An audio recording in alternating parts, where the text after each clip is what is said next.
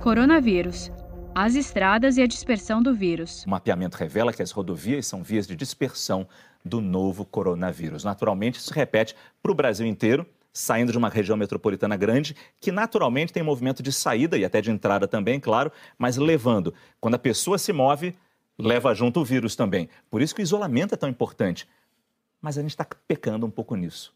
É, esse detalhe é importante. Está vendo a interiorização da doença e nos preocupa pelo fato de como é o sistema de saúde nesses locais. Está preparado para absorver essa demanda de pacientes? Porque a gente sabe que na linha de enfrentamento dessa doença, ter terapia intensiva. Agora, pensa bem no cenário de uma cidade que às vezes tem um leito de terapia intensiva, poucos intensivistas, a distância para você levar esse paciente para um centro de referência de atendimento, tudo isso nos preocupa. E realmente, quando você respeita menos a questão do isolamento, da restrição à circulação, vai ter mais vírus circulando, as pessoas vão carregar vírus para outros locais. Então a gente bate sempre na mesma tecla da questão de obedecer as recomendações com relação à restrição, porque é um cenário, a gente olha esse mapa, a gente fica muito preocupado com relação ao que vai acontecer nas próximas semanas, da capacidade dessas cidades pequenas às vezes, sem uma estrutura de atendimento, direcionarem esses pacientes. E o que a gente falou, uh, acho que essa semana. alguma coisa dessa ah, parte? Claro, claro. Então, dessa parte que eu queria falar, é importante que a população saiba que a, a doença, no atual conhecimento que nós temos,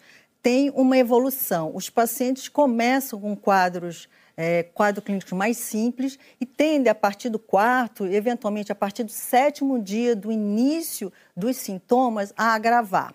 Então, como a doença está indo para áreas mais remotas e áreas onde não temos ainda uma assistência de saúde como o Álvaro aqui falou, mais elaborado, é importante que as pessoas é, compareçam às unidades básicas de saúde e, e relatem seus sintomas, para que a gente possa achar esse paciente de uma maneira precoce e levá-lo, talvez, para um centro é, onde ele vai ter assistência de saúde. Às vezes em outra cidade. Em outra cidade. Porque assim funciona o nosso SUS. A gente não pode ter é, leitos de UTIs em lugares remotos onde ele vai ficar parado, onde eu não tenho um profissional lá. Mas aí trazendo entendeu? um pouco essa dificuldade regional, ah. uh, olhando principalmente o mapa de São Paulo aqui, a gente sabe que a gente está discutindo tanto o lockdown agora, certo. o fechamento das cidades, mas você não pode fechar só uma cidade, porque elas se relacionam, quer dizer, Sim. se você fecha uma, tem que fechar a região metropolitana toda, mas mantendo essa preocupação, claro, de uh, saber que uma cidade pequena vai levar casos para a cidade vizinha maior. Certo